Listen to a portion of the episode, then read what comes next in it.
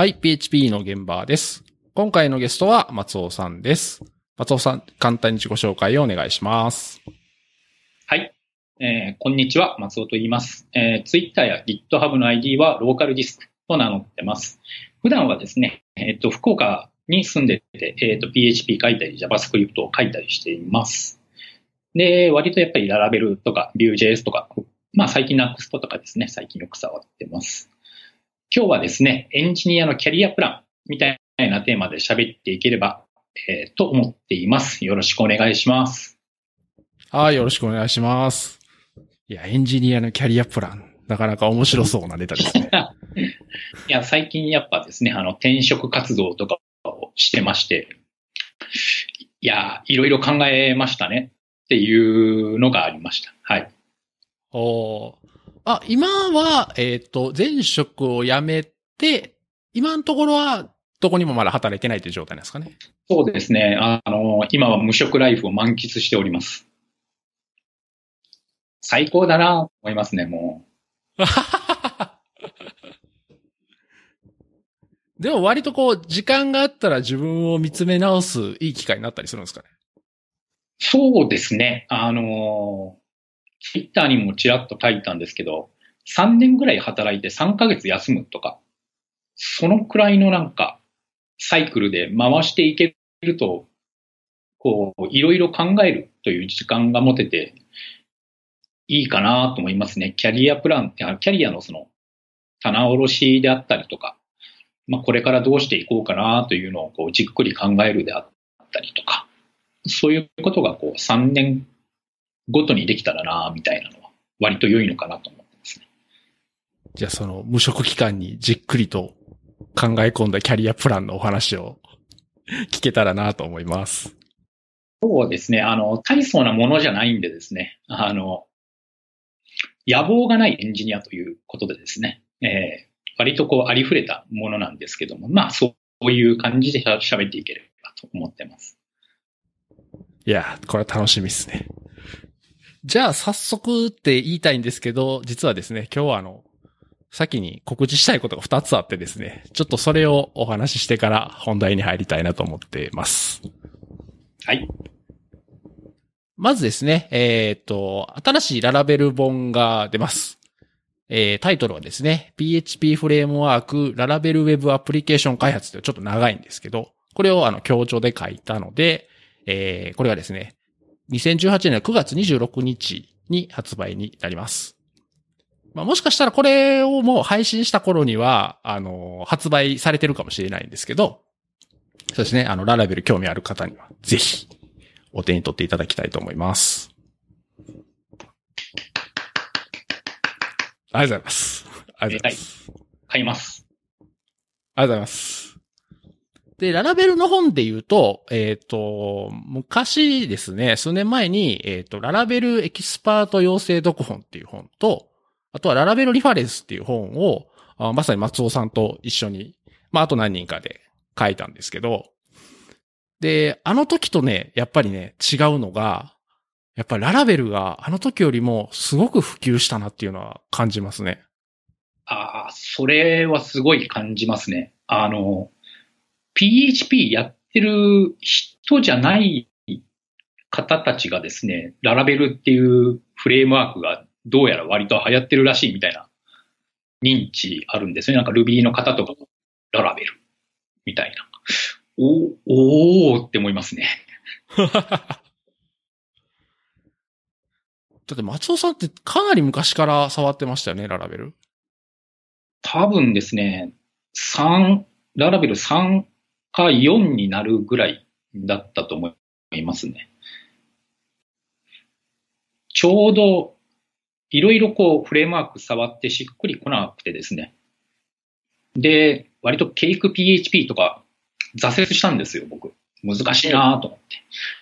まあ、またちょっと勉強しなきゃいけないんですけど。あの、で、まあ、ちょうど、あの、多分アメリカの方が書いたブログですかね。あの、ララベルは俺を裏切らなかった、みたいな題名の、あの、ブログ記事を書かれて、まあ、それがきっかけで確か、ララベルを流行り始めたというか、最初のバズを迎えたみたいな感じなんですけど、あれをちょうど僕も読んで、ちょっとやってみるかなと思ったら、割とこうしっくりいて、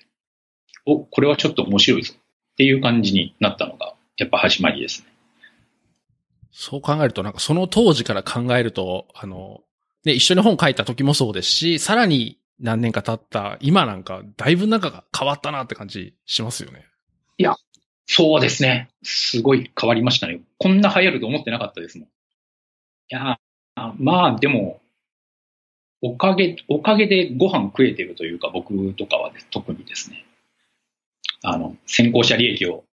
いただいても本当ありがとうございますという感謝しかない。まあ、それはやっぱりね、その初期の頃に、やっぱりこういろんな情報のアウトプットとかをされてたっていうのがやっぱり大きいと思うので。そうですね。もうやっててよかったなと思いました。もうお話しいただいたときは。いいですね。で、まあ、えっと、そして、ララベルリファレンスとかの頃は、あの、まあ、ララベルっていう名前は広がってたんですけど、まだやっぱりこれから使うっていう人が多かったので、えっ、ー、と、その時書いた内容は割とこうフレームワークのやっぱり解説、フレームワークの機能の解説とかがやっぱりメインだったんですね。で、それが今回の本では、あの、まあ、割と使ってる人も増えたし、で、しかも本もあの当時よりも増えてるんで、まあそういうフレームワークの機能の、いわゆるこう入門的なものはまあ他の本がやられているので、じゃあこの本ではもうちょっとこう、突っ込んだ内容というか、実際にありそうなユースケースとかをもとに、まあラレベルこういうふうに使うのがいいんじゃないかとか、まあ、こういうライブラリあるんで、こういう時はこういうの使えますよとかですね。割とそう、現場で、えー、使えるアイディアを結構いっぱい書いているので。そうですね。あの、目次をちょっと見させていただきましたけど、あの、リポジトリパターンであったりとか、おおっていう、かなりその、あの、フレームワークを使って、こう、アプリケーション開発をやるっていう、なんか、もう一歩進んだ内容というか、あの、入門書というよりは、こう、こういうふうに使うのがいいよ、みたいな感じの構成になってて、おおすごいなと思いながら見てました。ですね。なので、あの、現場で活用してる方にはですね、ぜひ一度手に取っていただきたいなと思うので、よろしくお願いします。あの、僕も買うので。ありがとうございます。あ、じゃあ松尾さんまた読んだら感想を教えてください。あ、はい。なんかあの、ブログかなんかに書きます。ああ、素晴らしい。楽しみにしてます。で、あともう一個ですね。えっ、ー、と、私がですね、あの、この間、ちょっと別のポッドキャストにゲストで出てきたんで、ちょっとそれの告知をしたいなと思います。えっ、ー、とですね、のぼりーさんのクラウドインフラポッドキャストというタイトルで、えー、まあ、サーノブリさんっていうインフラエンジニアの方がやられてるポッドキャストで、えー、そこにちょっとゲストとして出てきました。で、まあ、ゲストで出たんですけど、えっ、ー、と、まあ、もともと佐野堀さんとは一緒に勉強会したりとかしてて、まあ、気心知れてるっていうのもありますし、あとは、お互いこう、ポッドキャスト、自分のポッドキャストをやっているので、ポッドキャスト、特にこの PHP の現場もそうですし、あの、佐野堀さんのポッドキャストもそうなんですけど、ゲストを招く側のポッドキャストって、意外とホストがあんまり話さないっていうこともあってですね。まあ、僕はだから佐野堀さんの話をたくさん聞きたかったんで、もうどうせだったら、せっかくだからいっぱい佐野堀さんに喋ってもらおうと思って、沢登さんに、えー、PHP の話をいっぱい聞いてきました。ああ、あの、やっぱりインフラやられてる方は、あの、僕も聞いたんですよ。あ、ありがとうございます。今日聞きまして。やっぱりこう、ワードプレスなという気持ちになりましたね。うん、あの、で、やっぱりそう、いろいろこう工夫されてる話とか、あの、いろんなこう AMI をマーケットプレイスに出して話ってあったりとか、もうすごい面白かったですね。聞いてて。そうですね。うん、すごい楽しかったですね。で、確かにあの、聞いててですね、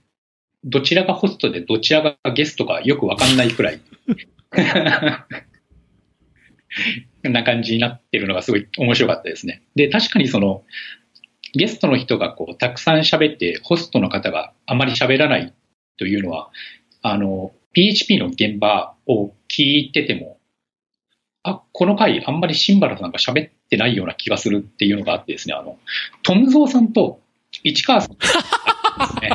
ペチパー会議の現場でしたかね。あの回、ほとんどシンバラさん喋ってないような気がしてて。いやー、そう、そうですね。僕は完全に聞いてましたね。あれは二人の話が面白かったんで。あの、要所要所でしかもう新原さんの声が聞けないポッドキャストになってる。まあ、実際はね、もうちょっと喋ってるんですけど、あの、やっぱ三人の声がこう、わさってくると、聞きづらいんで、僕の声はもう落としたりしてたんで、余計にそういう感じはしますね。これはあの、沢ノベルさんもシンバルさんも結構うまい具合になんかバランス取ってなんか、半々ぐらいですかね。いや、もうちょっと沢ノベルさんが多いくらいな感じの構成になってた気がします。そうですね。あの、なんで多分、えっ、ー、と、インフラの、あ、ポッドキャスト自体はそのクラウドとかインフラ寄りの話が多いんですけど、あの、僕がゲスト出た回に関しては、あの、インフラエンジニアの沢野ぼりさんが PHP をどう見るかみたいな話が多いんで、多分 PHP の現場聞いてる人には、すごい刺さる内容だと思うんで、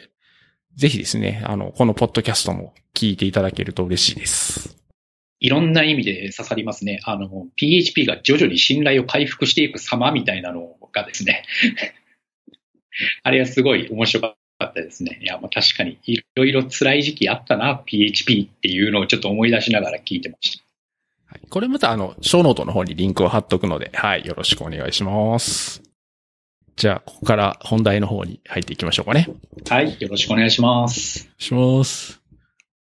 じゃあですね、さっきあの、ちょっとネタ振りをしていただいたんですけど、えっ、ー、と、この、特に野望のないエンジニアが生きていくためのキャリアプランという話ですね。じゃあ、これを松尾さんお願いします。そうですね。えっと、特に野望のないエンジニアの定義っていうのをまずちょっとお話ししておこうかなと思いましてですね。あの、人生かけて技術で世の中を良くしていこうとかっていう強い気持ちがあまりないんですね、自分は。まあ、ほどほどに生きていければいいかなという感じで。で、まあ、勉強とかもまあ、ちょこちょこやりはしますけど、別に何もかも捧げるつもりはないですし、まあ、ゲームしてるのもそこそこ楽しかったりはするので。まあ、あとは、その、起業したりとか、その、どこかの CTO になるっていうのを別に目指してるわけではないというのが、まあ、野望のないエンジニアの定義ですね。で、まあ、まあ、これ、まあ、エンジニアの中でも多分 9, 9割ぐらいはそうなんじゃないかなと思ってまして。まあ、そういう人がこう生きていくためにどうしたらいいかな。まあ、自分がこうこれからやっていくためにどうしたらいいかなというのをちょっと考えて。で、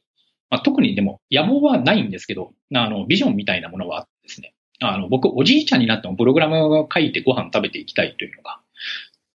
あってですね。そのためにどうやっていけばいいかなというのを、この、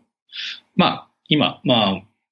こうしばらく、えっ、と、前の会社辞めて、えっ、と、今、無職期間なんですけども、まあ、その無職期間で、まあ、転職活動も先ほど、まあ、先日終わりまして、で、そこで、えっ、と、いろいろ考えたことみたいなことを話していければかな、いいかなと思ってます。そうですね。確かにあの、ネット上で、すごく発言権が強い人とか、あとそのイベントとかでもすごい話される人って、なんか割とそういうこう大きなビジョンを持ってる人が多かったりとか、なんかそういうのを持ってこう上にのし上がっていくのが、なんかいい道だみたいな風潮は確かになきにしもあらずですよね。うん。うん。あの、まあそういう方はやっぱエンジニアリングがすごい好きな方で、で、やってたら割とこうなったみたいな感じなんですけど、まあ自分はそうではないので、まあそれでもまあそれなりに生きていかなきゃというのがあるのでですね。うんっていう感じです。でも松尾さんでも結構、あの、プライベートな時間使って、なんか新しい技術試したりとか、それこそブログ書いたりとか、発表したりとか、まあ本書いたりとか、そういうアウトプットもされてるじゃないですか。これですね、あの、まあ言ったらあんまりかっこよくないんですけど、単純に時間があるんですね、自分は。うん。自分は特にその、あの、今は奥さんとか、まあ子供もいないのでですね、あの、もう仕事とかが終わったら全部自分の時間なわけですね。で、そこでこう、興味のあることみたいなのを本当に片手までやってるぐらいなんですよ。そんなに時間をかけてやってるわけではなくて。だから多分環境変わること多分本当できなくなるだろうなとは思ってますね。本当になんか、なんていうんですかね、本当にそのガリガリやってるわけではなくて、もうなんだったらこう、仕事中にしれっとやってますからね、そういうこと。お、ララビルのプロリク見とこみたいななんかそういう 仕事中にしれっとやってたりしてたわけです。まあなんかこう、でも、これってなんか、なんですかね、こう、相対的な見え方かなっていう気もしててですね。多分、その、人によっては、松尾さんの行動を見て、この人はすごくこう、野望、野望っていう表現が当たるかどうかわかんないですけど、その技術的欲求が高くて、なんかこう、もっと自分のスキルアップしたいみたいなことを目指してる人にも多分見えると思うんですよ。うん。それはそうかもしれないですね。でもあんまり、いやーっていう感じですね。僕は、あの、無職中、だ僕、だから、体を、まあ体調壊してて、で、まあそれで、えっと、前の仕事を辞めたという事情があるんですけども、なんで僕も5ヶ月ぐらい仕事してないんですよね。で、もう本当大したことやってないですよ。もうすごいですね。多分、コード書いたの一月ないんじゃないですかね。っていうぐらい割とビリ過ごしてるというか。うん。で、うん、確かに勉強はしてるっていうのは確かにあるんですけど、いやー、いやーでも、なん、なんて言うんですかね。これ難しいですね。いや、言うほどやってないんですよっていうのが 実際だと。いや、だから多分、わ、わかんないですけど、こう、いわゆるすごい人っていう人まあ、松尾さんから見た視点ですごいと思ってる人も、そんなに実は変わんないのかなと思ってて、なんあていうんですかね。その人も別にそんなにすごい、その世界を変えたいとか、もちろんまあそういう考えの人もいるでしょうけど、っていうよりは、割と、なんていうんですかね、自分の中にある、自然にある欲求に従っていろんなことをやってるのが、他人から見ると、なんかこの人はすごい理想を持って、がむしゃらに走ってるみたいに見えるのかなとも思うんですけどね。あ、ああ、それはあるかもしんないですね。うん、あんまりこう、意識してっていうわけではないくて、まあ、ちょこちょこ手を動かしてたらなんかいつの間にかおうみたいな感じで言われるというのはちょっとあるかもしれないですね。うん。いや、あんまりこうね、あの、うん、あんまりこう、もう今はもう全然肩に力とか入ってなくて、どっちかっていうとやっぱ10年くらい前は本当に勉強とかしてましたね。そう、10年前の方がよっぽど割となんか、あとはララベルをし始めの頃は割と勉強してたような気がします。本当に隅から隅までコードを読むとかですね。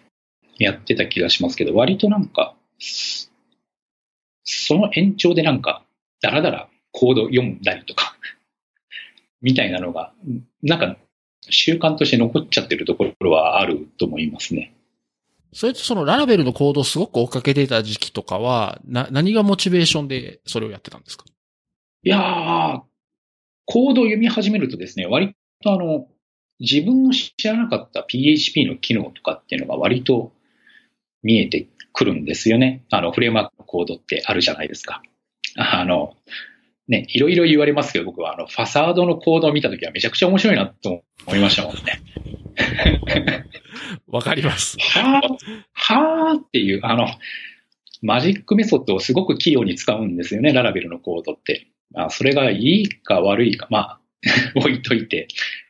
うん。あれですね、コールスタティックが呼ばれて、で、またなくて、多分またコールが呼ばれて、で、そっから、あの、他のメソッド呼呼ばれたりとか、あるいはそこからトレイトが呼ばれるような仕組みになってたりとか、ああいうの見て、よくできてんなーっていうのはあって、それがもうただ単に面白かったっていうのが、なるほど、こんなテクニックあんのか、みたいなのは、それがちょっと面白かったですね、ララベルのコードとかは。まあなんであの、わかりにくいよって言われたら、わかるって思いましたもんね。追いづらいって言われたら、そうだよねっていう。あんまり反論できないというか。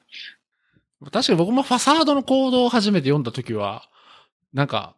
笑いましたね。なんか、ちょっと、ちょっと笑いまなんかすげえなと思って。なんか変な声出ましたもんで、僕初めてあれ読んだう時。ん。まあ、あとは、まあそうですね、あの、未だにララベルのコードを、まあ、今はさほど熱心には読んではないんですけど、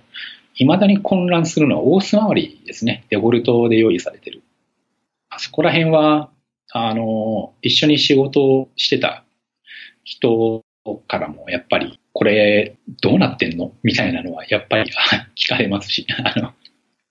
で、やっぱり自分が見ても、これは分かりづらいなっていう、その、全く書かなくて動くんですよね。デフォルトの、もう、ルートさえメイクオースしてしまえば動いちゃうじゃないですか。うん、うん、うん。まあ、でも、じゃあ、で、まあ、やっぱり、こう、システムを作るときには、ちょっとあちこち手を入れたいっていう感じになるんですけど、それを入れ始めるとですね、沼にはまっていく感じありますね。ララベルの音数とかは。うん、うーんっていう。そうですね。ララベル、そうですね。中のコード読みづらいのは、その、まあ、音数とかもそうですし、その、マネージャーのあたり。ああ。あれとかもすごくマジックメソッドめっちゃ使ってるし、あとは、何ですかね、トレイトと、そのインターフェースの組み合わせを使ったりするんですけど、なんですかね、こう、インターフェースの型を要求して、で、そのインターフェースの持つメソッドを呼ぶとかはわかるんですけど、 method exists とかで、メソッドがあるかどうかをチェックして呼ぶみたいなのが、せっかくなんかコントラクトとかあるんだから、インターフェースにすりゃいいのになとか思うときはありますね。ありますね。何のためのコントラクトなんだっていうのは、たまに感じますね。で、バージョン上がるとしれっと変わってたりしますからね。上がって、おっと思ったり。まあでもその辺はやっぱこう、ユーザー側に中を意識させずに、こう、うまいこと使ってもらおうっていう意図はすごく感じるので。そうなんですよね。あの、ユーザーにほとんどこう、なんていうんですかね。ほとんどコードを書コードを書かなくても動くよみたいな、なんかそういうところを目指してるのかなというのは、あの、コード読んでて思いますね。あの、それが、こう、うまくいってるのかどうかは正直わかんないんですけど、手を入れたい場面って結構あるので、まあでも、うん、そういうなんか、そういう思想でやってるんだぞ、みたいなのは伝わってきますね。うん。まあ、あとフレームワーク自体がね、基本的にはこうサービスコンテナを中心にこう組み合わせるっていう形なんで、まあ言うと気に入らなきゃそこ使わないとか、別に変えてしまえばいいので、その辺のこう自由さはちゃんと残してあるんで。そうですね。割とあの、すげ替えるとか、まあ、独自のプロバイダーを追加するとかは割とよくやる。譲渡手段というか。まあ、なんで、その分楽は楽ですね。ある程度中身把握してて、まあ、この処理の元になってるのはここなんだ、みたいなのが押さえておければもう、割とこう、ごっそり入れ替えたりとか、そういうことは、割と、あの、なんていうんですかね、苦労しないでできるというか、っていうのはすごい楽ですね。うん。なんか、すごく技術的欲求も高くて、めっちゃ詳しい人な気がするんですけどね。いや、いや、うーん、いや、そんなにもう本当に、なんかもう、そんな頑張ってないですよね、もう全然。振り返ると昔の方が全然苦しかったっていうのがちょっとありますね。まあ、割とこう、キャッチアップがうまくできるようになったのもあるかもしれないですけどね。あそうですね。あの、年をとってです。あの、勘どころというか、あ、ここら辺が来る、来るような気がするとかですね。あの、まあ、それでやっぱり長い間エンジニアをやってて、あの、自分の頭の中にこう付箋が増えていった感じはありますね。あの、こう何かしらのそのシステムをこう作んなきゃっていう時に、昔やった、あ、ここら辺使えるなとか、そういうのは、あの、たくさんこう、付箋が増えていってるので、こう、まあ、何か覚えなきゃっていう時も、こう割とこう、その積み重ねがこう役に立って、スッと入っていけるみたいなのは、えっと、多分、年取っ、まあ、経験を積んだ結果かなというのはすごい思ってます。そう。もう、でももう本当、あれですね。ああの、いまいち興味が持てなく、持てないものに関しては、ギリギリまで逃げてます。具体的に言うと、僕はまだ未だにドッカーをまともに触れてないと思いますね。おもうなんで、あの、逃げられないって思あの、逃げられないっていう場面が来るまで逃げ、逃げようと思ってますね。周りがもう完全にもう、もう少し言うとあれですね。あの、僕あの、AWS CLI コマンドをですね、叩いてたことが多分一回もないですね。おー。ウェブのコンソールからこう、ポチポチっていう感じです。そのくらい、もうなんか、あの、逃げられないって思う場面が来るまで逃げようみたいな感じですね。あの、興味がいまいち湧かない分野に関しては。うん。まあ、その辺はでも多分、やり出せば、必要に駆られてやり出せば多分すぐキャッチアップできるもんだと思うんで。うん。なんで、いつかはやらなければいけないリストみたいなのにずっと入ってて。で、あ、これ役に立ちそうみたいなのをこうちゃんと僕もしてるんですね。で、ちゃんとこう、ハテブからどっかって出すとこう、ずらーっとこう出てくるような、いう感じでこう、そういう感じでこう、パッとと取り掛かれるっていう感じにはしといて、一応だから、あの、PC とかにはちゃんとどっかはインストールされてるんですよ。かなり早いうちから。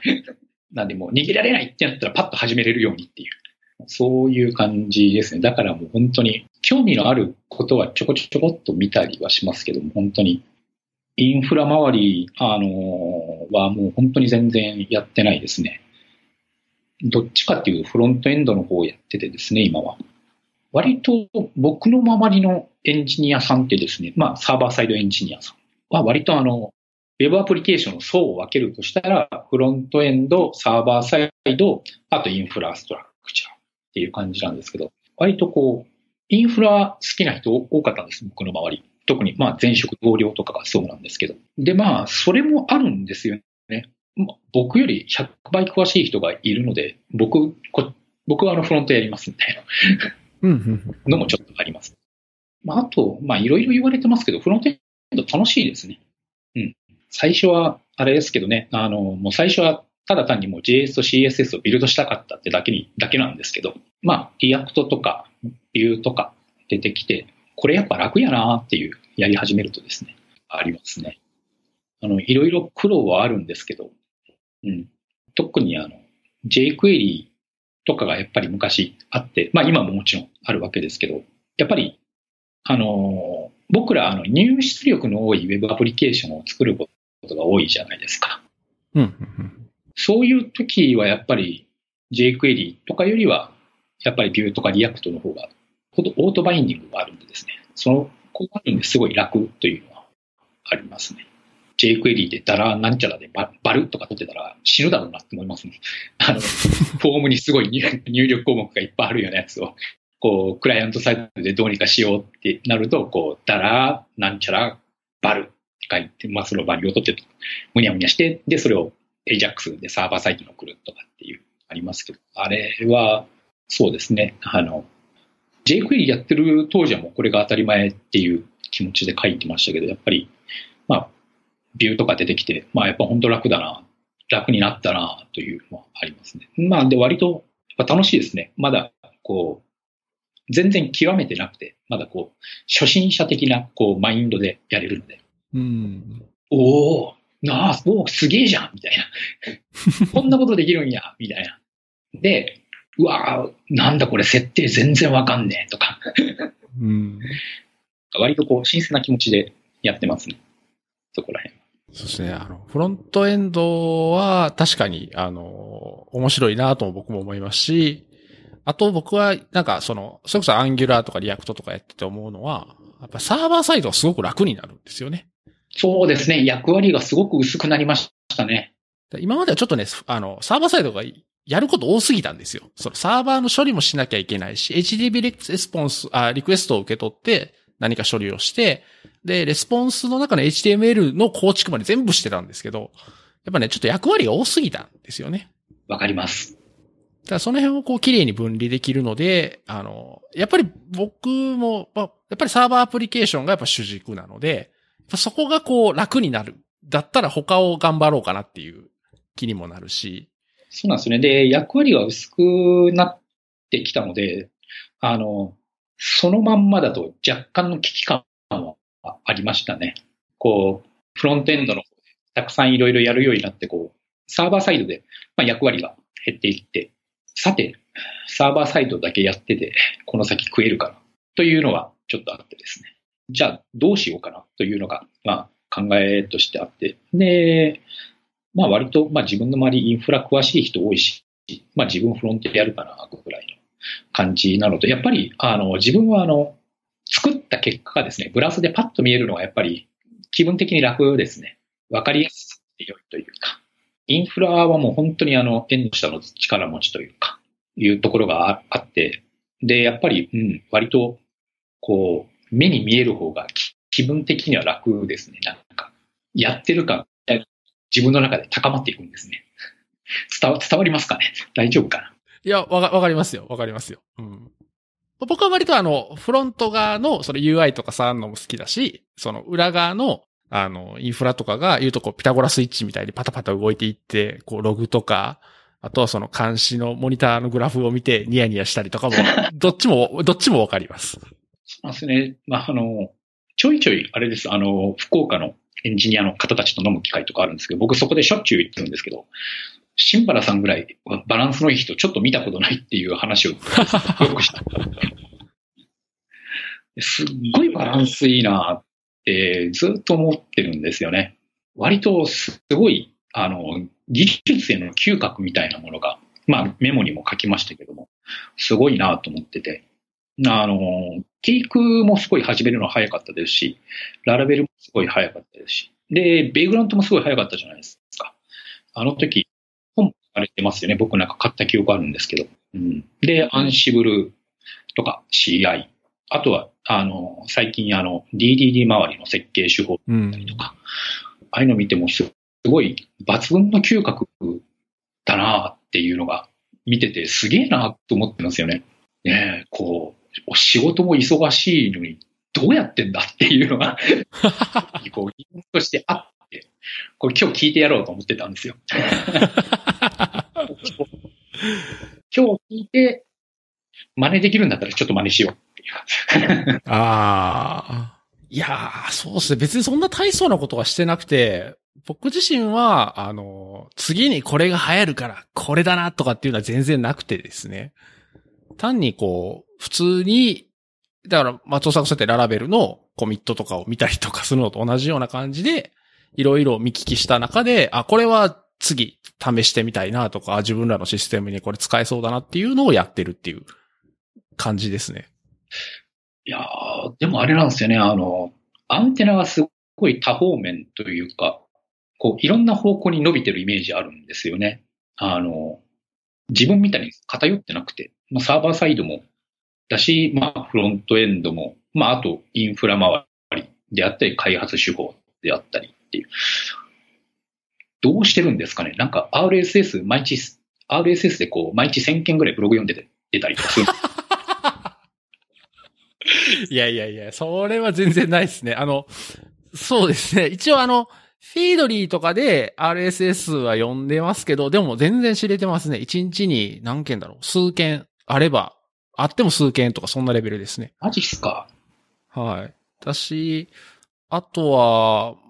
まあ、そうですね。まあ、ツイッターとか、ハテブとかも、まあ見てますけど、そんなに熱心に見てなくてですね。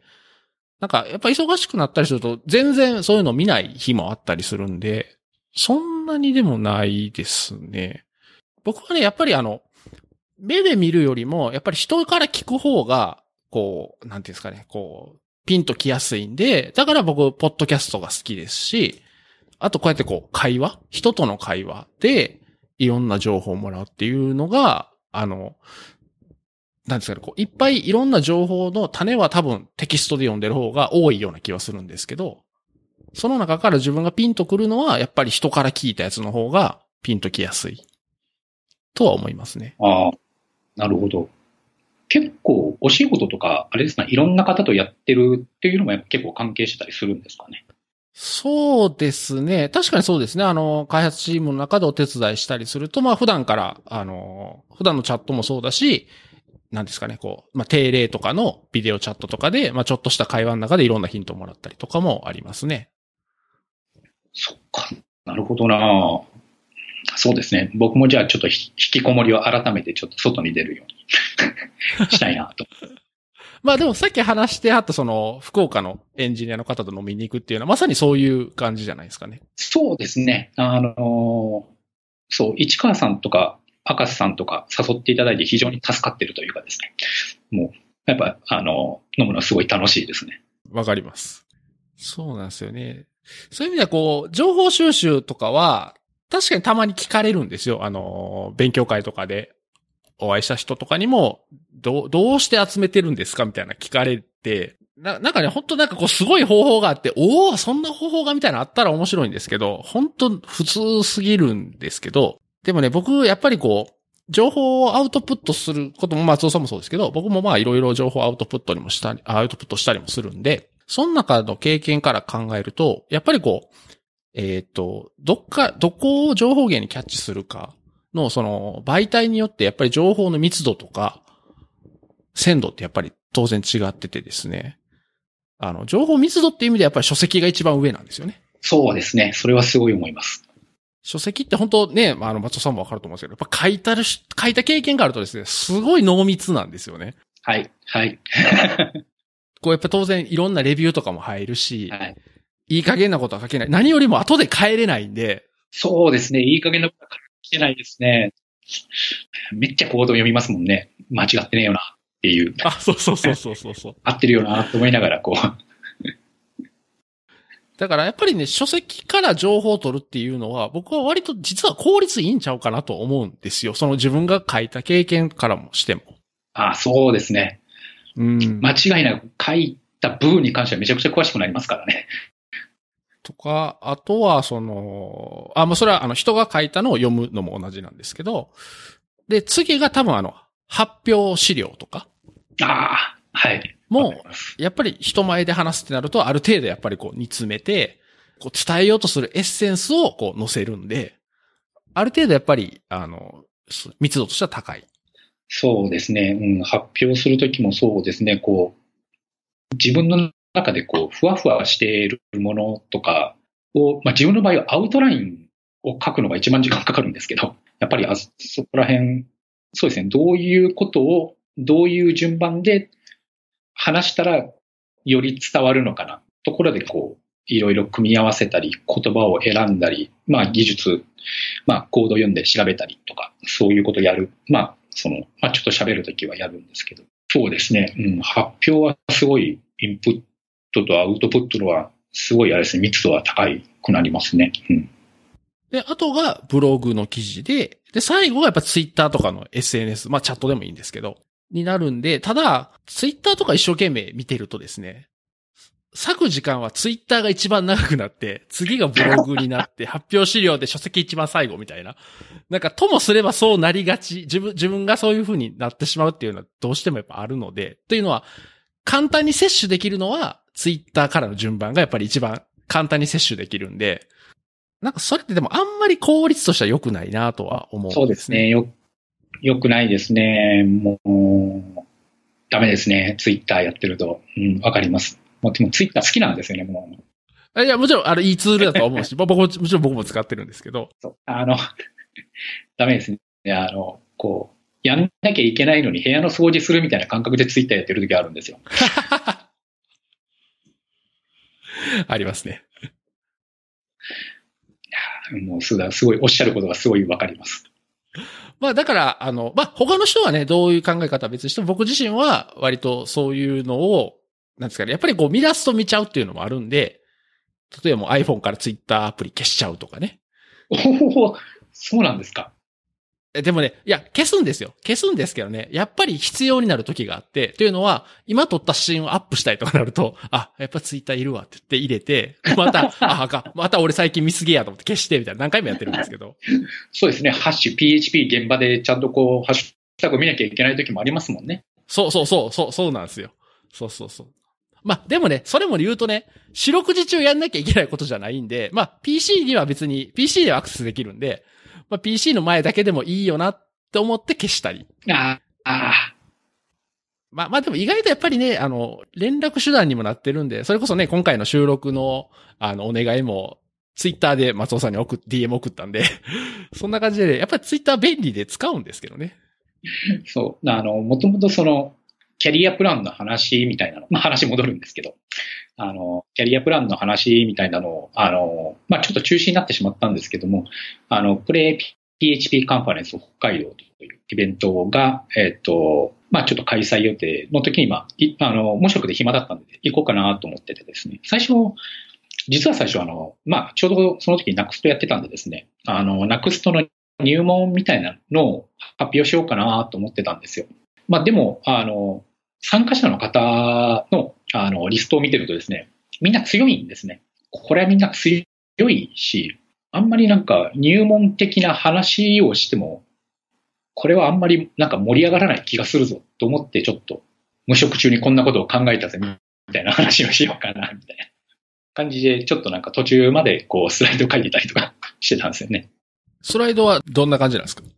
スライド、いやもう本当途中でもうやめちゃいましたね。なんか、ある程度こう書いてたんですけど、まあ、その、まあちょっと最初の方で喋りましたけども、その野望のないエンジニアがまあどうやって生きていくかっていうので、あの、で、まあ結論としてはですね、あの、あれですね、あの、なんて言うんですかね、あの、別に好きになんなくてもいいと思うんですよね、技術。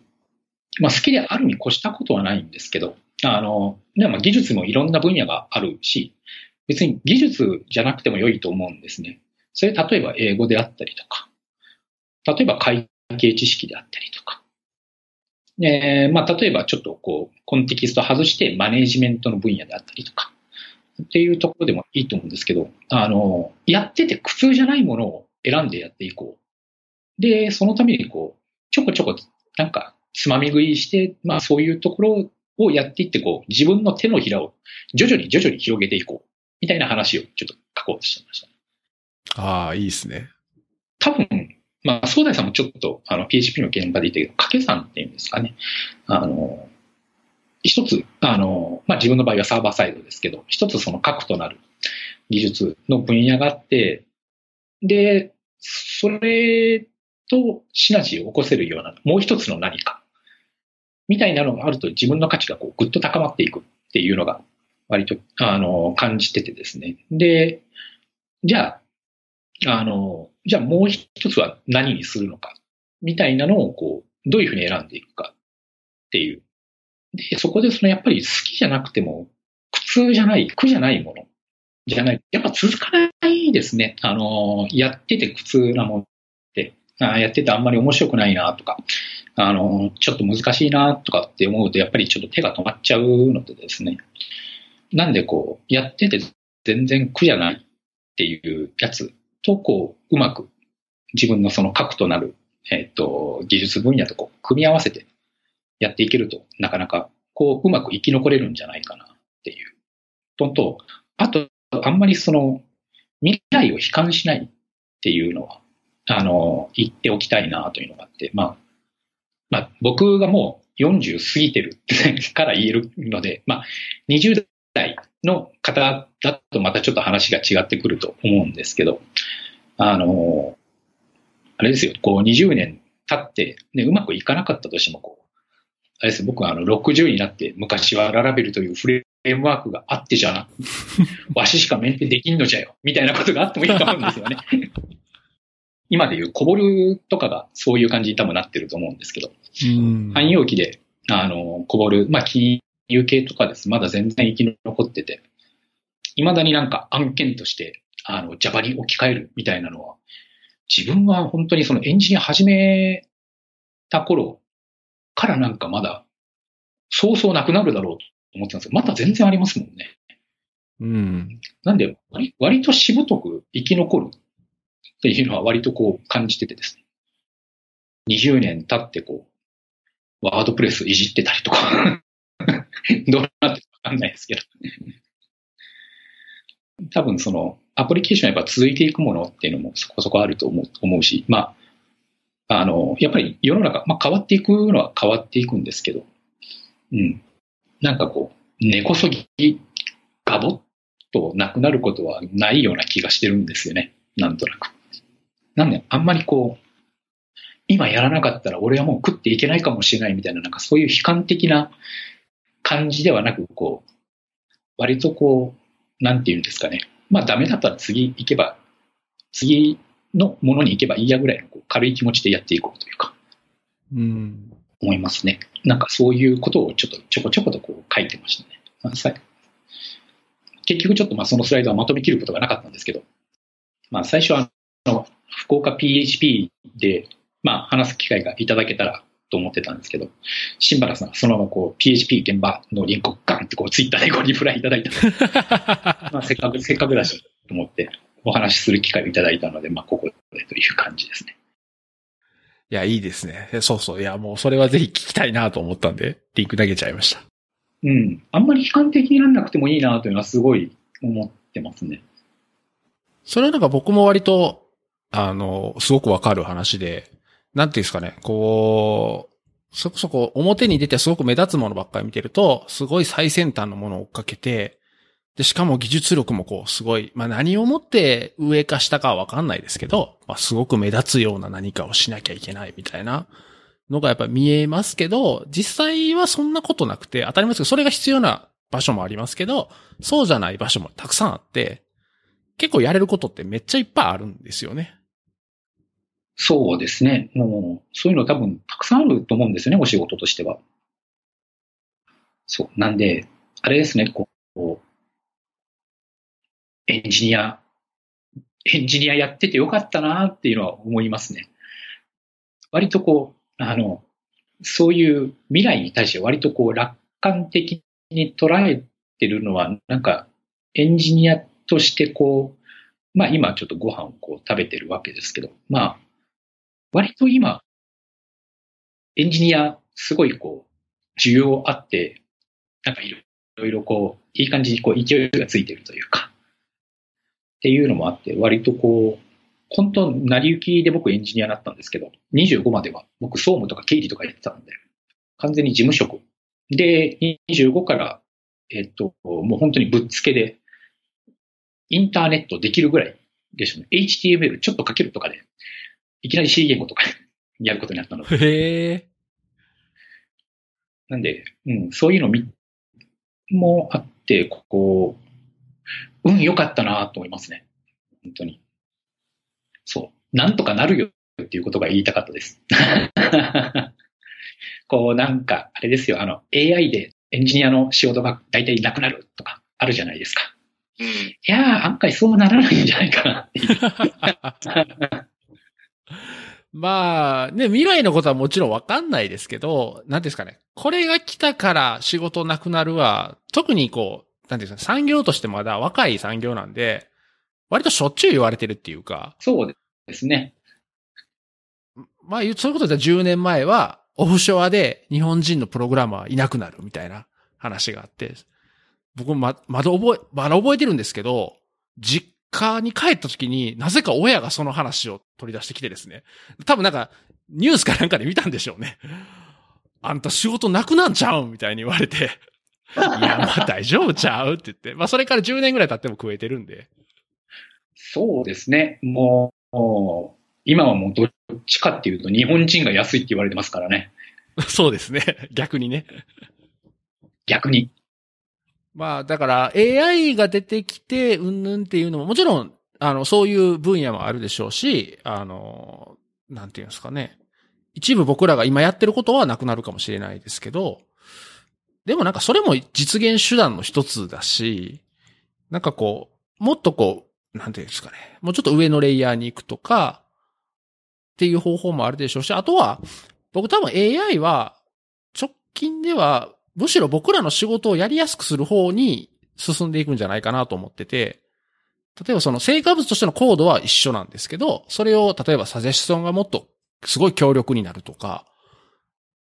なんかそっちの方に進んでいくんじゃないかなって気はしてて、というのは結局最後何を作るってかっていうのは決めるのが人間なんで、うん、うん、うん。だから割とこう、もう、もうちょっとこう、レイヤーが上がっていくっていうか、その技術詳細は、それこそもっと自動化されたりとか、それはもう勝手にやってくれるようになって、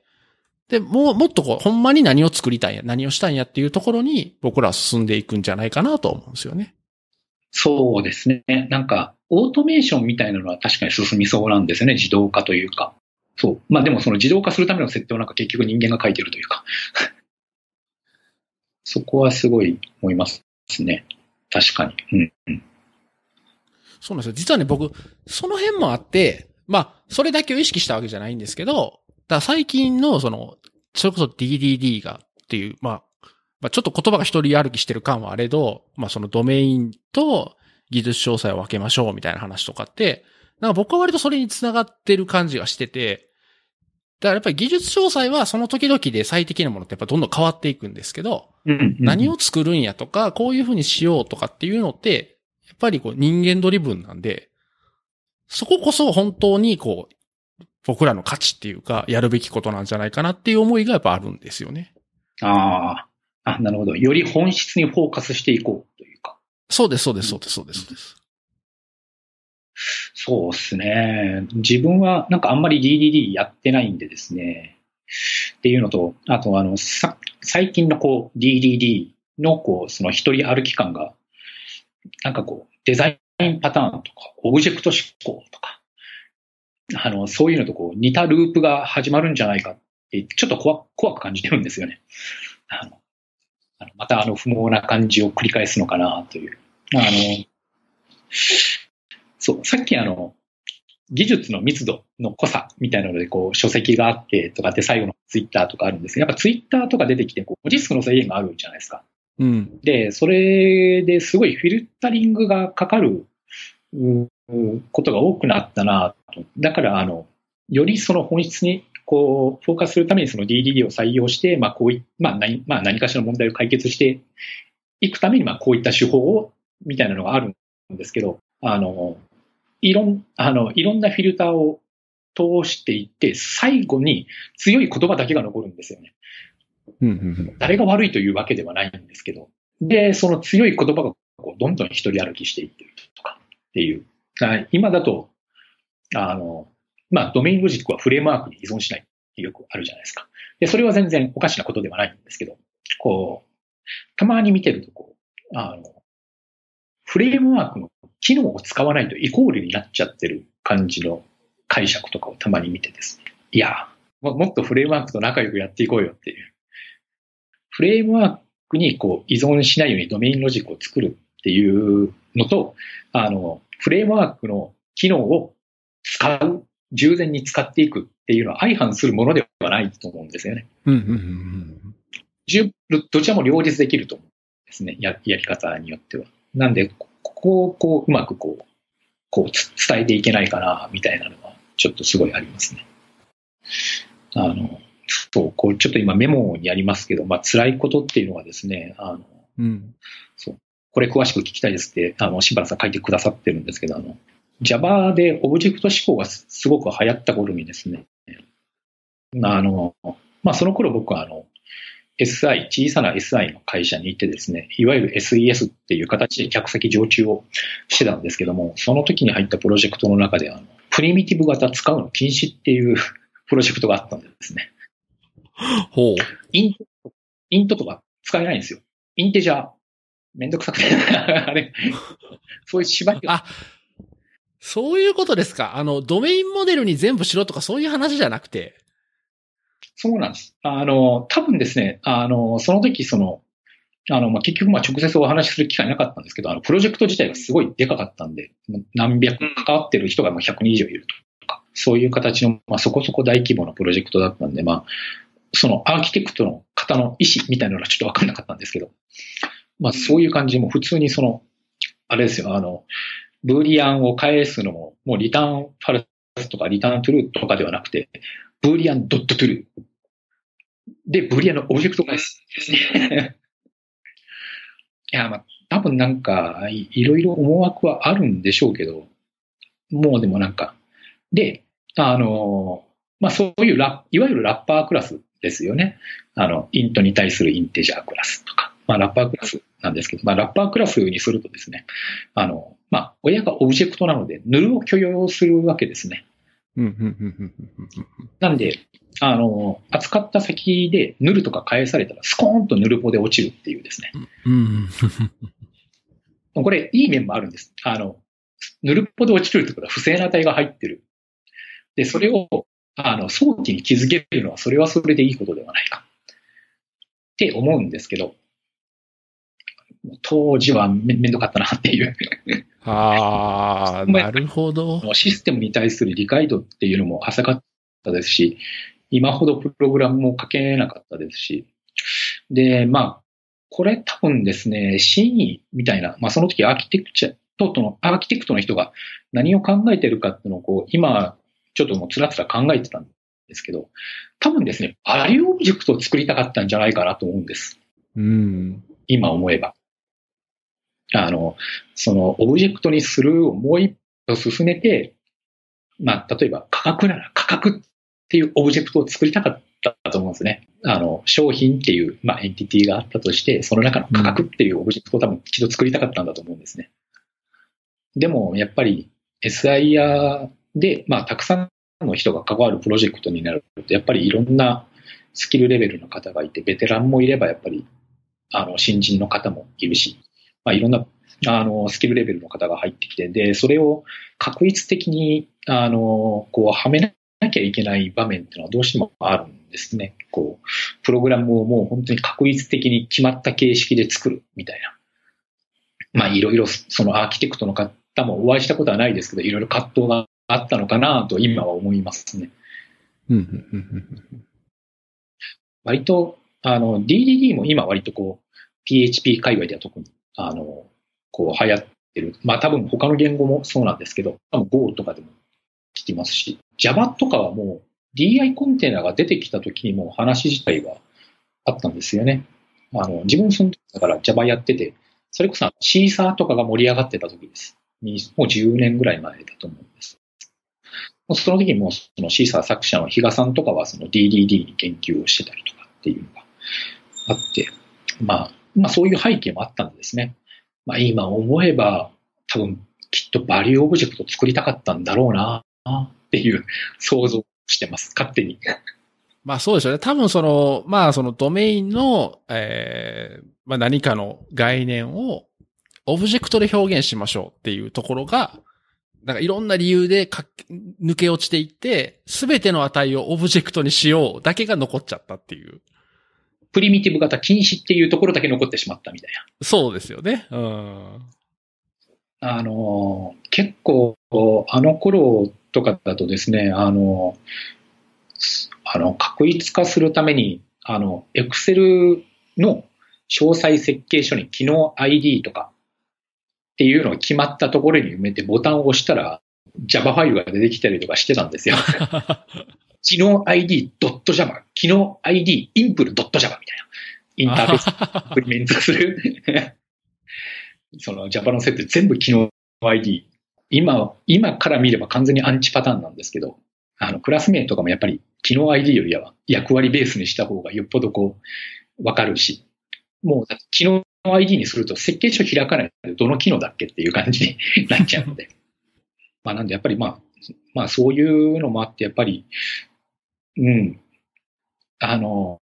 そういうつらみが来ないように、おじさんとしては頑張っていこうという気持ちです。その強い言葉を、だから自分もあんまりこう、使わないようにししようとしてますし、あんまりこう、何かしらだからそういう気持ちをアウトプットしていければなとはちょっと今思ってます。あの僕のその心の中のアイゼン隊長がですね、強い言葉を使うなよって言ってくるわけです。なるほど。まあでもこの辺ちょっと難しいとこでもありますよね。あの、その言葉を発する人は、まあ僕もそういう多分表現することあると思うんで、自分が出すときは別にそんな、なんていうんですかね。みんなそうしろとか、これが唯一の正義だみたいな気持ちで発してるわけでは全くなくてですね。自分がこう思うとか、こういう方法もありますよねぐらいの気持ちで出してるのが、そういうふうに受け取られるっていうのは、なんか難しいなってちょっと感じる面はありますね。こう、もう、あれはもう誰が悪いというわけではなく、あの、こう、どんどん、こう、フィルターが通されていくうちに、どんどんコンテキストが抜け落ちていくんですね。それがもうちょっとこう、やっぱりこう、ずっとこう、そういうのを多くもおじさん、インターネットおじさんとしては見てきたので、うん、こう、なんかうまくうまくいけばいいなっていううまくいかないかなっていう感じですね。まあ、どのみちやっぱり、あの、まあ、オブジェクト思考にしろ、デザインパターンにしろ、割と落ち着くところには落ち着いたと思ってるんですよね、現状。なんで、まあ、まあまあ、この DDD も多分、こう、もうちょっとしたら落ち着いて適切な捉えられ方するんだろうなとは思うんですけど。うん。その、まあ、適切な捉えられ方のサイクルをもうちょっと早くしたいというか、あのまあ、ちょっとありますね、そういう気持ちは。っていうのと、まあ、うん、あとはやっぱりまあ、フレームワークと仲良くやっていきたい、やっていこうぜ。フレームワーク大好きなんです、僕。あの、ララベルに限らずですね。フレームワーク、あの、中、コード読むの。まあ、ララベルに限らずコード読むのも好きですし、なるほどなっていうのを感じるので、まあ、フレームワークと仲良くやっていきたいねっていうのと、まあ、あんまり最初から固く作りたくないなという個人的な気持ちもあるんです。あの、DDD やるとどうしてもやっぱ最初に手数がかかるじゃないですか。うん。どうしてもやっぱり最初にその、もうそれこそ最初のドメインモデルへの理解とかでその指揮出す言語とかそういうところをこう作っていくっていうところを本当に多分やろうと思えばそこからやるっていう多分感じに多分なると思うんですけど、あの、多分で、そこがすごい大事なところだと思うんですよね。で、まあ、で、まあ、種々テクニックあると思うんですけど、あの、やっぱりこう、まあ、手数かかるなっていうのがあって、あとは、自分はエンジニアとしてなるべくビジネスサイドの要求には応えたいという気持ちがあるんですよね。あの、エンジニアとして綺麗に作りたいというよりは、あの、多少愚直でも良いので、あの、ビジネス的なところを大事にしたいというか、というのも、出せるものは割とシャッと、シャッと出していきたいなというのがあってですね。まあそこでその、かっちり作ると長期的には多分そっちの方が早いんです。長期的にはそっちの方が早いし、やっぱりこう、堅牢に作ってるので修正にも強いし。で、まあ、余震場、こう、あの、フレームワークが何らかの理由でバージョンアップされなくなっても他の他に乗り換えら、えー、乗り換えざるを得ないという場合にあってやっぱり、あの、まあ、クリーンアーキテクチャとかですね、そういう手法を使ってやってた方が多分そのまんまこう、実装する、まあ、インターフェースはそのままで実装するクラスだけ置き換えるみたいな、うん、そういう手法が使えると思うんですけど、まあ、そうですね、なんか、あの、今エンジニアすごい足りなくて、多分どこの会社さんも苦労されれてるなっ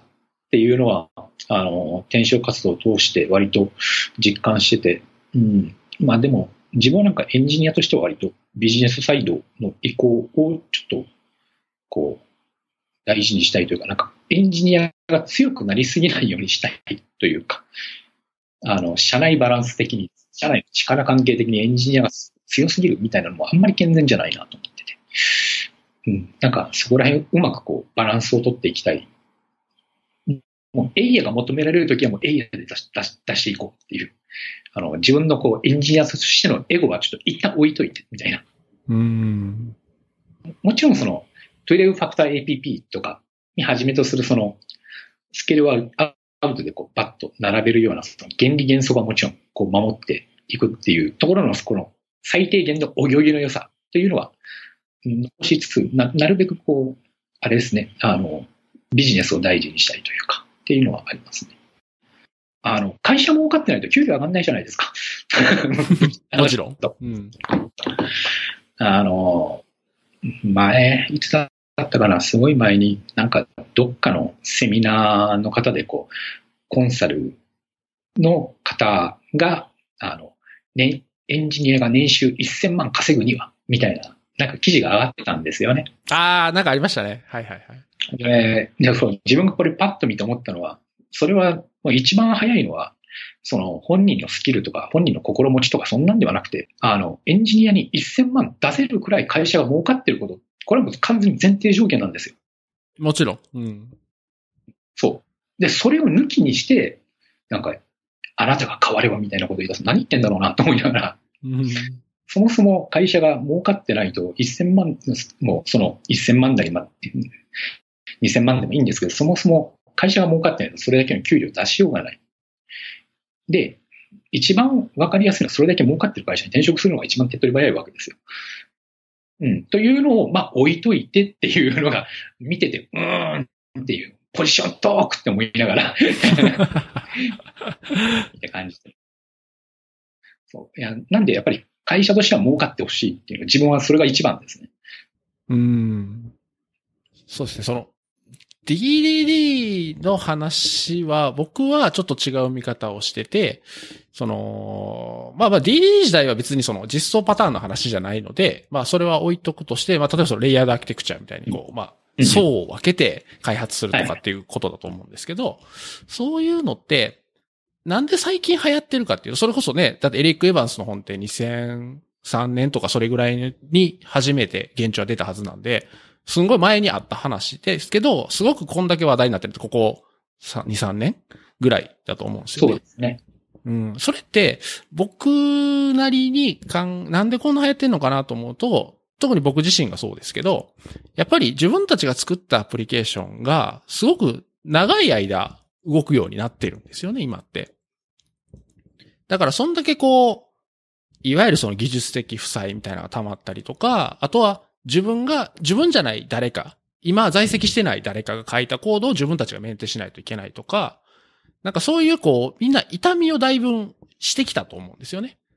だから、昔みたいにこう、どんどんウェブサービスがどんどん立ち上がって、とりあえず新しく新規でガンガンガンガン作れっていう時と、今はどっちかっていうと新しく作るのもあるんですけど、もうできてビジネスとして成り立ってるシステムを機能拡張したりメンテナンスしたりっていうのがやっぱり多いと思うんですよ。だから多分今までそうやってこう、イケイケどんどんで作ってきたものの、こうお世話をすることが大変ってことをみんな多分身をもって分かってきたから、こういう手法が見直されてきたんじゃないかなと僕は思ってるんですね。ああ、それは、うん、確かに。はい。あの、そうですね。うん。それすごくありますね。確かにアプリケーションの寿命、自分はそんな長いかとは思ったりするんですけど、長い、そう、割と残ってますね。なんか、振り返るに。こう、あの、2C とかは、あの、割とこう、移り変わり早いイメージですけど、割とやっぱり 2B のやつとかは割とやっぱり長く残ってるっていうありますね、すごく。確かに。で僕もそれは結構経験としてもあって、すごい前に作ったシステムがまだずっと生き残って、あの、機能拡張したりとか、あとお手伝いするところも結構長いことビジネスされてて、まあ言うとこう、すごい昔から脈々と受け継がれてたコードのに手を入れないといけないとかっていうのは割と本当よく見かけるんで、そうなった時に、なんかこういう DDD まあ結局だ自分らが何したいんや。で、自分たちがやりたいことは変わってないのに、下の技術詳細が変わっているから、どんどん工数かけないといけないっていうのは、これはビジネスサイドとしてもすごい損失だと思うんですよね。自分たちやりたいこと変わってないのに、それこそ技術の都合でどんどんお金使わないといけないっていうのは、それはそれで損失だと思うんで、だからまあこういう手法がいいんじゃないかなって、僕もそういうスタンスでは見てますね。で結局、俺だって何したいんだっけとか、な、何をすべきなんだすべきって言ったら強いですね。まあ何を、何がしたいんだっていうのを、なんかもう一回見直したっていう。ああ、そう、そうですね。うん、なんかわかります。あの、自分が AI で書いたコードを人に渡すぎの申し訳なさみたいなのはすごいありますね。いろんな人にすいませんって謝って回りたい気持ちはすごいありますね。あで、そうなんですよ。だから、この早く実装するっていうのと、こう、既存コードを改善するみたいなのを、こう、うまくこう、チームとしてやっていけないかなというのは、最近ちょっと考えていることですね。なんかこう、まあ多分、結構多分やってるところあると思うんですけどね。あの、新規機能を開発するチームと、あとはなんか既存コードをこう改善するチームっていうのがあって、これがこう、ぐるぐるローテンションしていく感じで、みたいな。メルカリさんとかはソフトエンジニアインテストでしたっけ？なんか、そういうセットって言われてるんですかね？なんか、まあそういうチームがあるということでですね、それもすごいすげえなっていうか、いいなっていう気持ちですね。あの、そういうふうにこう、作っていったものをどんどん堅牢にして、で、持続可能性を高めていく仕組みっていうのがもうできてるな。いいないいなっていう すごいあります。なんかこう、うまく、うまくこう、早く届けて、かつ、こう、まあそれを、こう、で、なんか雑だったものをこうバンバン改善していくみたいなのをこうぐるぐるぐるぐる回していくのがいいよなっていうのが、こう、今のこう、そういう気持ちですね。うん。だ多分 DDD とかそういうので、あの、レイヤードアーキテクチャとかクリーンアーキテクチャとかでやってる人も、当たり前ですけど、現、まあ、もちろんサンプルでとか自分のあ学習としてやってる人もいるでしょうし、ただでも現場でやってる人は当たり前ですけど、現場のシステムに落とし込む苦労を多分みんなしてると思うんで、その、理論上はすごく綺麗で美しいけど、実際はっていうところは何を採用したって絶対あるんで、うん。だそこはみんなこう、うまいことの、ど、どこに落とせばいいだろうみたいな落としどころを探りながらやってるのが今かなとは思いますね。そうですね。あの、難しいものって、何層分ければ結局難しいので、こう、どこに押し込めるかというか、なんかそういう悩みみたいなのも難しいですね。なんか、こう、うん、もう全然自分も、こう、答えを見つかってないですね、ここら辺は。いや、そうですね。この辺は、うんうん。まあ、その、当然ですけど、アプリケーションとかね、チームにもよるとは思うんですけど、うん、まあ僕自身はそう、いろいろやってきた中で、その、その独立したコアレイヤーパターンっていう、まああの、まあこれはもう2層に分けるだけなんですけど、っていうパターンで、あ、これ、これでいいんちゃうとは思ってます。もちろん、これはあの、システムによるんで、全部これでいけるとは全然思わないですけど、僕もあの、フレームワークの機能は、っていうか、便利な、便利っていうか自分たちの開発を効率化するためにフレームワーク使ってるはずなのに、なんかそれをこう、使わなくして、っていうのは、なんかちょっと本末転倒というか、あの、なんかそれはちょっと違うなと思う思いはもちろんあって、ただそのドメインに関してはそこは、あの、依存したくない。うん。うん。なんで、あの、ここは、もうフル、フル、フレームワークの機能、フルパワー、フルパワーっていうか全部もう好きなように使っていいレイヤー。こっちは使わないレイヤーっていうのを分けとくと、あの、割とやりやすいかなとは思ってます。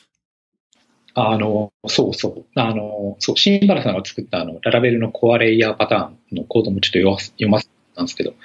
あの、例えば、モデルイベントとか、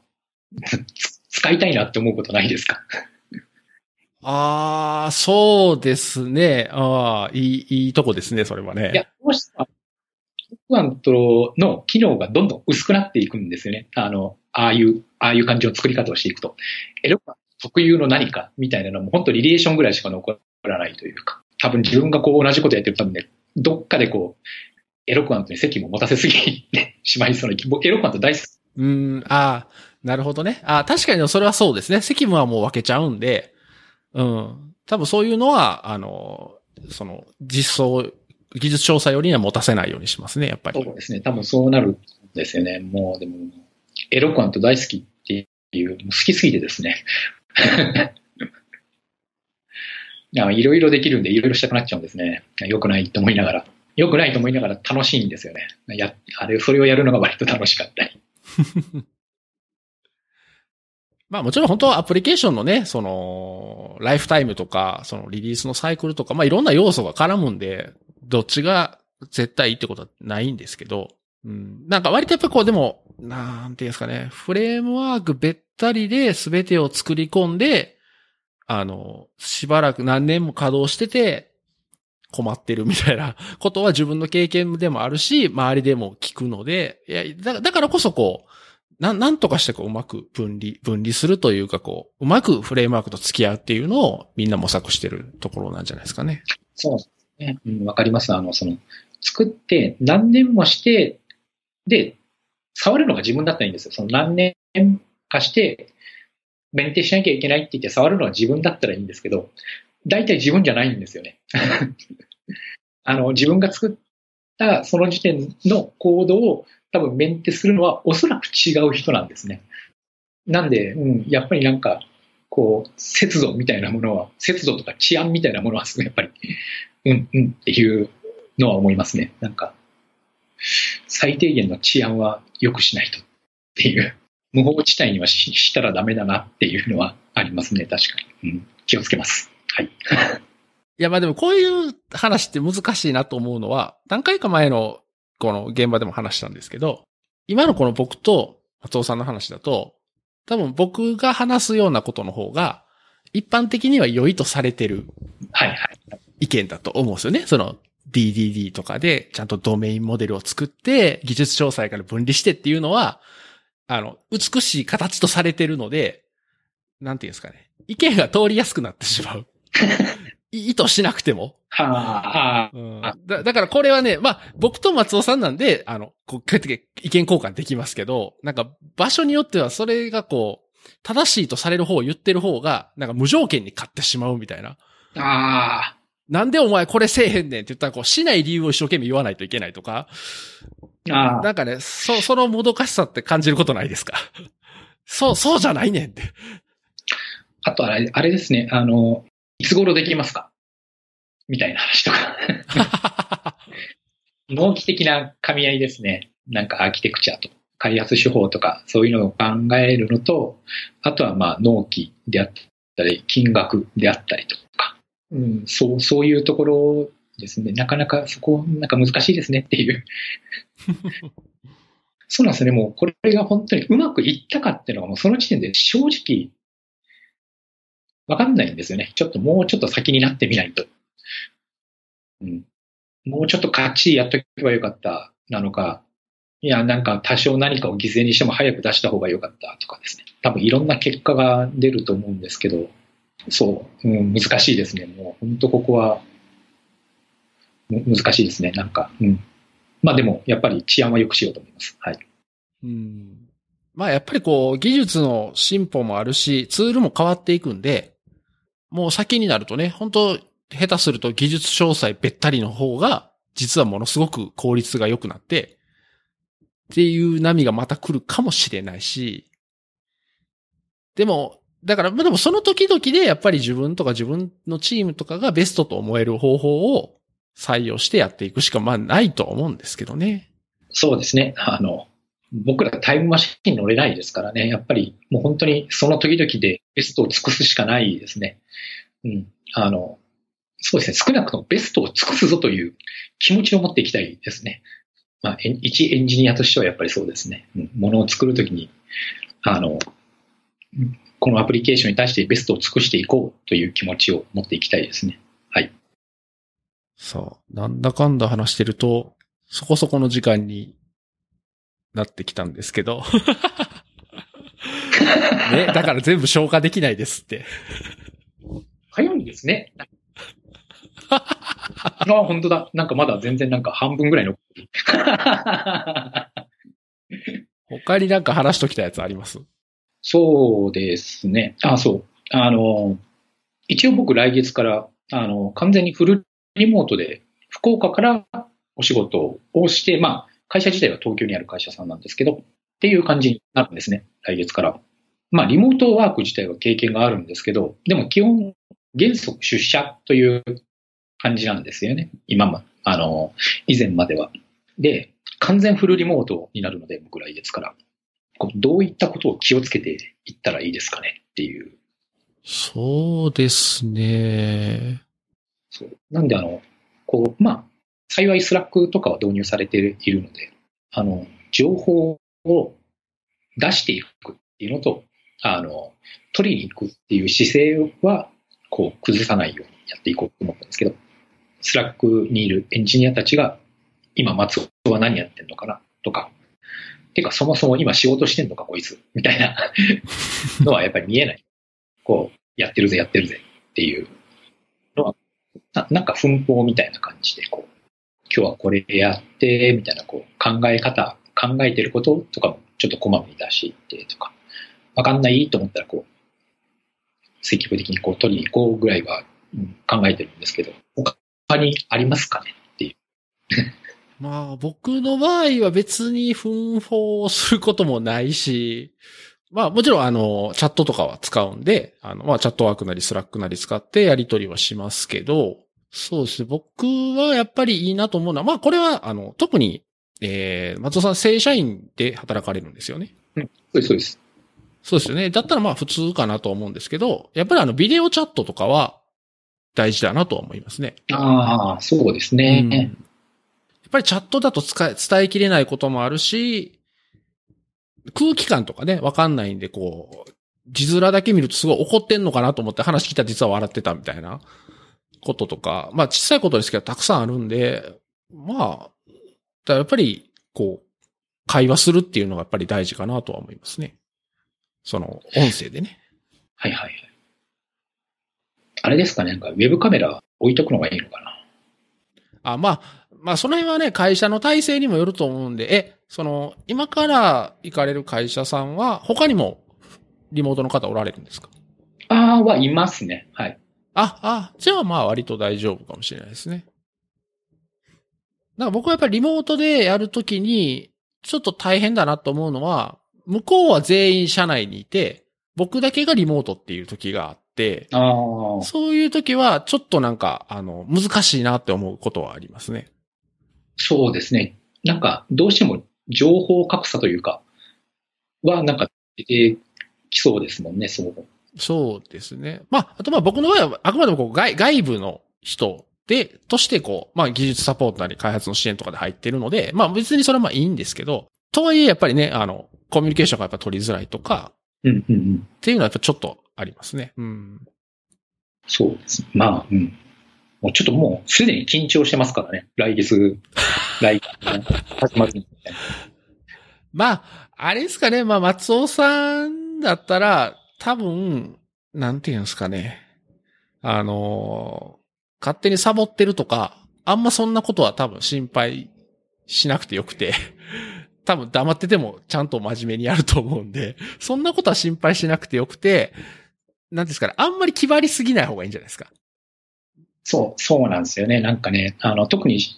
まあ、あの、社内でもやっぱり、あの、かなり年上の方に位置するので、あんまりこう力入れすぎてもダメだなっていうのと、まあ、あの、早期にポジションみたいなのは確定しておきたいなという、こう、中途入社ならではの気持ちもあり、あー、なるほど。あの、こう、こういうことが得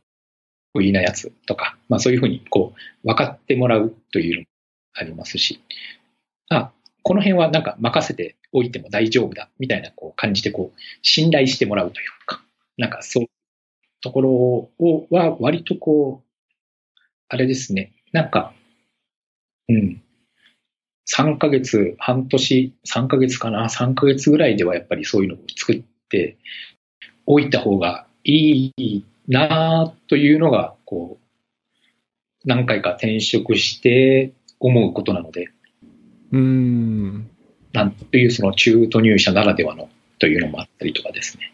まあまあまあ、はい、という感じですね。まあ割と緊張してます。あんまね、そういうのな、変わんないですね。そうか、そういう意味で僕はあれなんですよね。そういう中途入社的な、というか正社員で働いた時間もそんな大してないんで、確かにその辺があんまよくわかってないかもしれないですね。シンバルさん普通にもう自分で会社やられてるので、そうそういや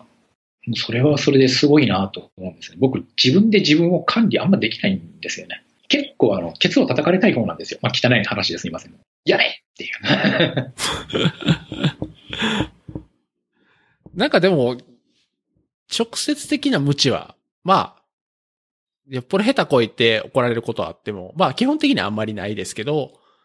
もっとわかりやすい無知が来ますからね。もう契約しないっていう、わかりやすいのが来ますから。うん。それはやっぱり自然と無知になるんじゃないですかね。いやー、怖い。いや、まあ、無知っていう言い方じゃないですけど、もちろんそのね、せっかく一緒に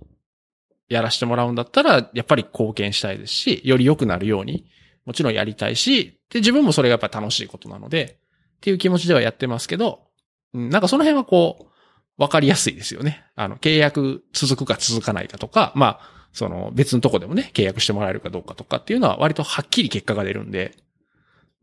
うん、うん、うん。そうですね。いやー、怖い。自分はもうそれが怖いですね。もう本当に。まあ、あと、まあ、あの、まあ、業務委託っていう選択肢もあったんですけど、っていうかまあ、その方が良い、良さげ？みたいな、あの、お話もいただいてたんですけど、あの、まあ、やっぱりちょっとやるからにはなんか、その会社がやってるビジネスにコミットしてみたいなという気持ちがあってですね。うん、というのが、うん、はい、という感じですね。正社員を選んだ。まあ、お手伝いしてると、なんか、いずれ離れるかもなという気持ちがどこかにありというのがあって、うんうんうんうんうん、ちょっとなんか、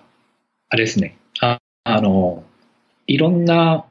会社さんのお話をちょっとね、あの、ここ何ヶ月かで聞かせていただいたんですけど、やっぱり、こう、なんでしょうね。考えたのは、あの、前はですね、あの、何やるかとかよりは、なんか誰とやるかっていうのが割と自分の中で重要だったんですね。うん。この人と一緒に働きたいとか、そういう感じで。で今、もちろんその気持ちはあるんですけど、なんですかね、あの、今、会社さん、いろんな会社さんがまあ採用すごい頑張ってて、で、まあいろんな、まあお話を伺ったんですけど、まあその中でやっぱりこう自分から見て、ああ、こういうところ、いろいろ足りてない部分結構見えるな、みたいな感じ、まあ偉偉そうですけど、なんかあるわけです。で、まあそういう足りないみたいな気持ちをちょっとこういろいろ考えてて、まあ自分でこう、それ自分で埋められるんじゃないかなって思ったんですよね。おー。足りないって自分が感じれるってことは、じゃあそれを埋めることはできる、埋めることができるんじゃないかなっていうのがあって、なんで、あの、割とこういろいろ考えて、一番ここ、この会社さんだとこう自分が一番貢献できそうだなっていう感じで今回は選びましたね。だから10月から働く会社だからそういう会社ですね。で、うん。そう。だからもうララベルとかではないです。あ、へえ。ラベル使ってないですね。まあ、導入することはあると思いますけど、これから。なんで、あの、自分のその技術スタックにぴったりフィットするというわけではないんですね。まあ、でもなんか、いろいろやれ、貢献できそうだな、というのが一番。一番多分、軸としては一番今回大きかったですね。これなんか入れなかったらカットしちゃってくださいね。完全に個人的な話だった。いやいや、あの、おお伸び伸び僕は面白いと思って聞いてますよ。飲みの場で話すんだったら全然 OK だと思うんですけど、これをこう、ポッドキャストで流して面白いかって思ったので今、ふと。志村さんと個人で話すのでいいんですけど。なるほど。いや、でもその考え方はわかりますけどね。その、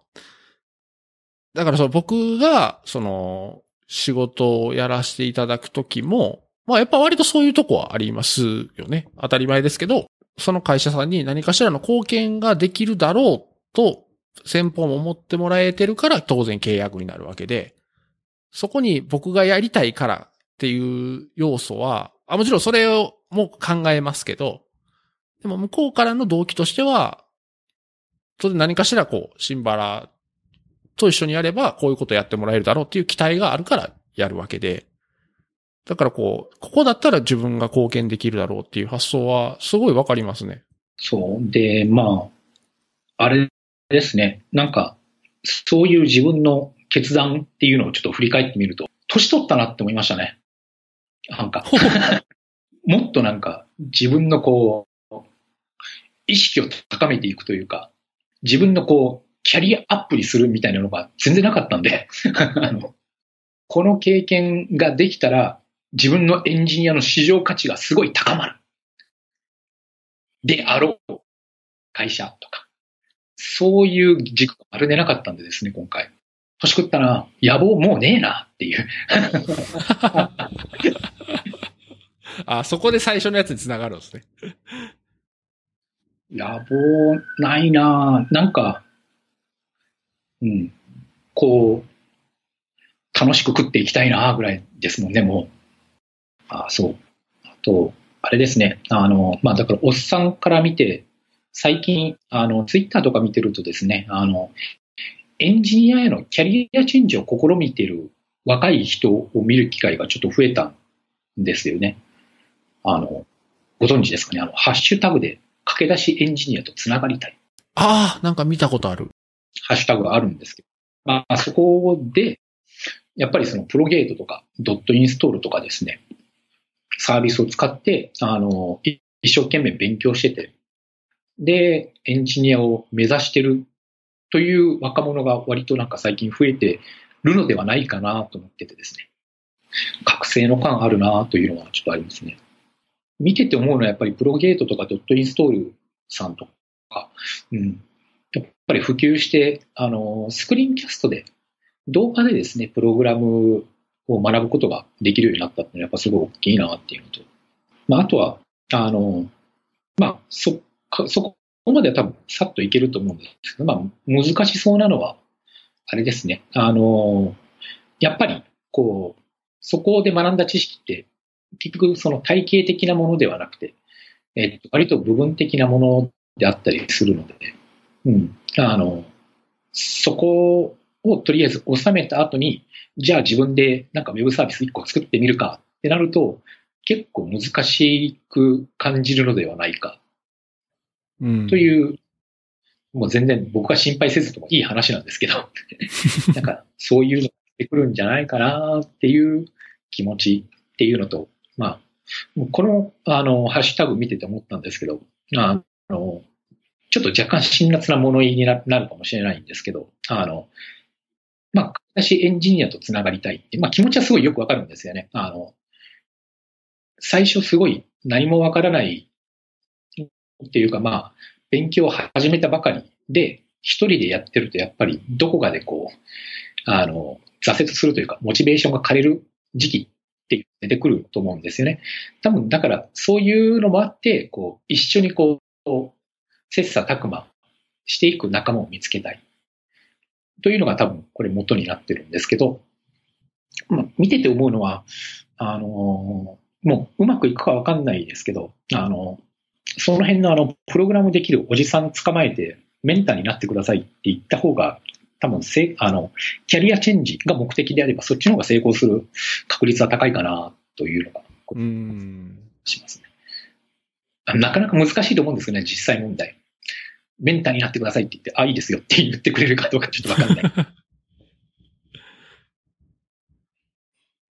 わあ、確かにこれハッシュタグ見てますけど、結構な勢いでツイートされてますね。ですよね。へまあ、その、割とこう、同じ人が自分の学習状況をツイートしたりとかもしてはるんでしょうけど。そうそう。なんかやっぱり、こういうふうにその、キャリアチェンジをしようとしてる。まあ、おそらくですけど、まあ、多分若い方がたくさんいるみたいなので、なんかこう、うまく、うまくやってほしいなというのは思いますね。まあ、あとはやっぱり、あの、割といろんな人がエンジニア割といいよっていう、あの、こう、ブラックなイメージもありますけども、あの、いや、そんな悪いものじゃないよっていうのを言い続けてきた成果、一つの成果なのかなというのもちょっと思っててですね。自分はなんか、これを見て、なんかちょっと嬉しいんですよね。なんかそういうふうにこう、エンジニアをややりたい、やってみたいっていう人たちが増えるっていうのは。うん。まあ、で、まあ若干心配なのは、あの、変な、変な大人に騙されない、悪い大人に騙されないでくださいねっていうのをもう一つに乗ってますね。あの、もううちで、あの、契約したら、あの、すぐ即実践みたいな。で、すぐ経験が積めますよ、みたいなことを言ってきて、なんか、いきなりなんか、客先常駐みたいなところにガーンって放り込まれてひどい目に遭うみたいな、なんか、ありがちじゃないですか。そういう人たちにはこう騙されないでほしいなという気持ちですね。あもうこうこういうのまたまずかったら切ってくださいね。なるほどね。まあそうですね。でも、そうやってエンあのソフトウェアエンジニア目指す人が増えるっていうのはすごいいいことやと思いますね。うん。そう。いや本当に、頑張ってほしいというか、偉そうですけど、あの、すごい自分は嬉しいですね。そういう人たちが増えていってるのは。あの、自分がもう3、もう10年、まあ10年いかないぐらい前かな、32、3の頃は若い人がすごいどんどん出てきてるっていうのをですね、自覚しつつ、で、自分の現状とかを見つつですね、自分、自分の心の中で、若い人の目をつむ会みたいなのを自分の中で一人で結成してたんですよね。そういうのももうなくなり、もう今はもうもう、若い人にはもうどんどん助けてもらおうっていう。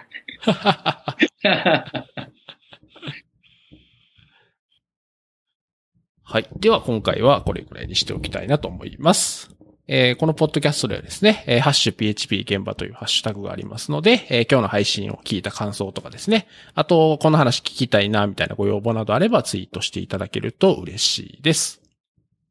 ということで、今回のゲストは松尾さんでした。松尾さんどうもありがとうございました。ありがとうございました。